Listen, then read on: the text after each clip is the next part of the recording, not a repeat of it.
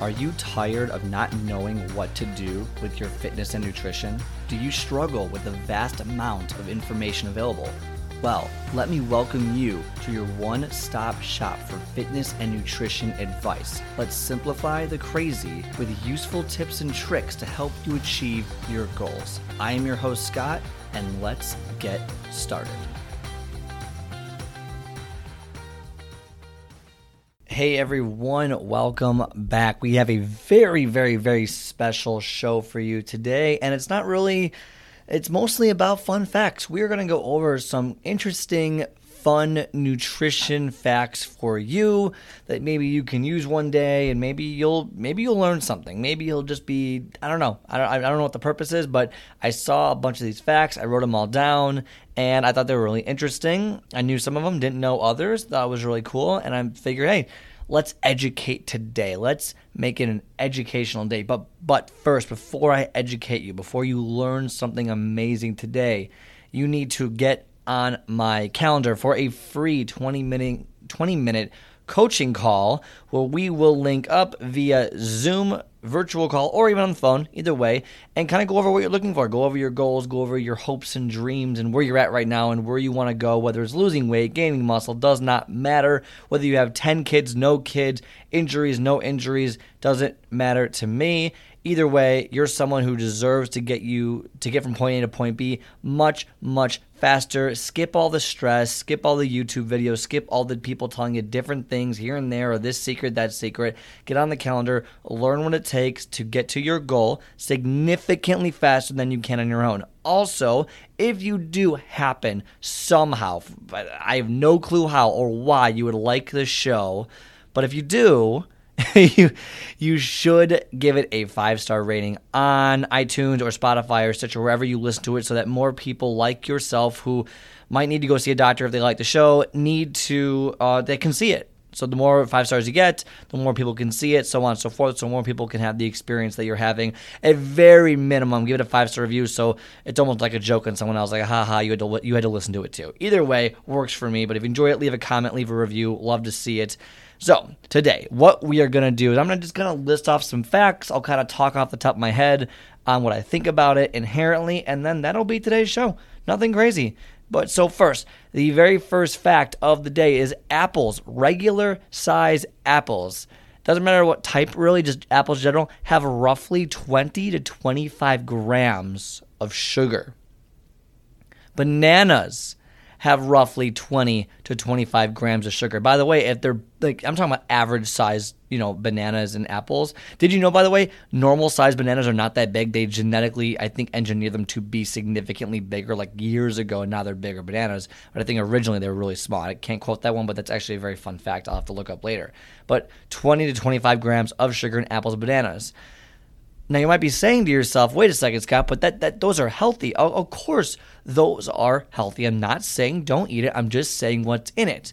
But even with normal sugar, the American Heart Association says you should only have 36 grams if you're a guy, or 25 grams if you're if you're a girl of sugar a day.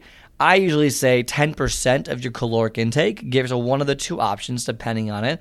And if you look at it uh, if you have a 2,000 calorie diet, so that's about, let's say, 2,000 calorie diet, that's 50 grams of sugar a day. So if an apple has 20 to 25 grams of sugar, banana has 20 to 25 grams of sugar, and you have both of those in one day, you've already reached your quote unquote threshold for how much sugar you should be having in a day, according to the FDA. I believe the American Heart Association says 36 grams of added sugar, not total sugar, and I think the 50 grams uh, is total sugar. So let's go up to 50 grams. So total sugar a day.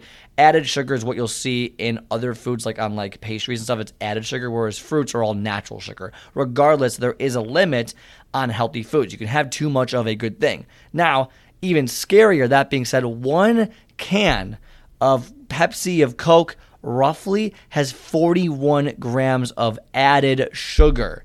Now that that that blows away everything, right? So if you're if you're a female and you like to have you know, a can of Coke a day, and you're, you're only supposed to have 25 grams of sugar, that's already more than your entire daily allotment of sugar for added sugar. Crazy. Just insane. So one can of Pepsi, 41 grams of sugar. Um, next up, most fruit drinks, so things you get at the store, most fruit drinks are literally just sugar. It's just sugar in a in a container. So always read the label, see what the sugar is. It does not matter if it's fruit or not. If it has a lot of sugar in it, you might want to skip it and go with something else. Just just a thought there. Protein. Protein is not a good source of energy despite popular belief. Carbs are your best source of energy and then fats actually. Proteins actually of the three macronutrients probably not not even close to, to, to the best source of energy. So carbs are where you get your energy from.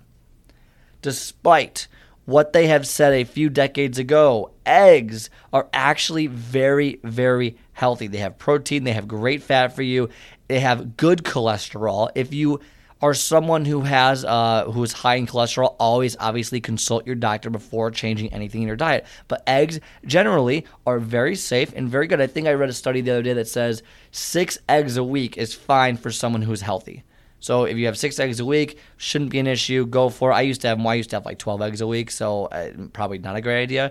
But if you're someone who's worried about it, consult a doctor first. But overall, eggs are healthy. They're not unhealthy for you. Okay, so no more of that myth. Eggs are healthy up next. Organic.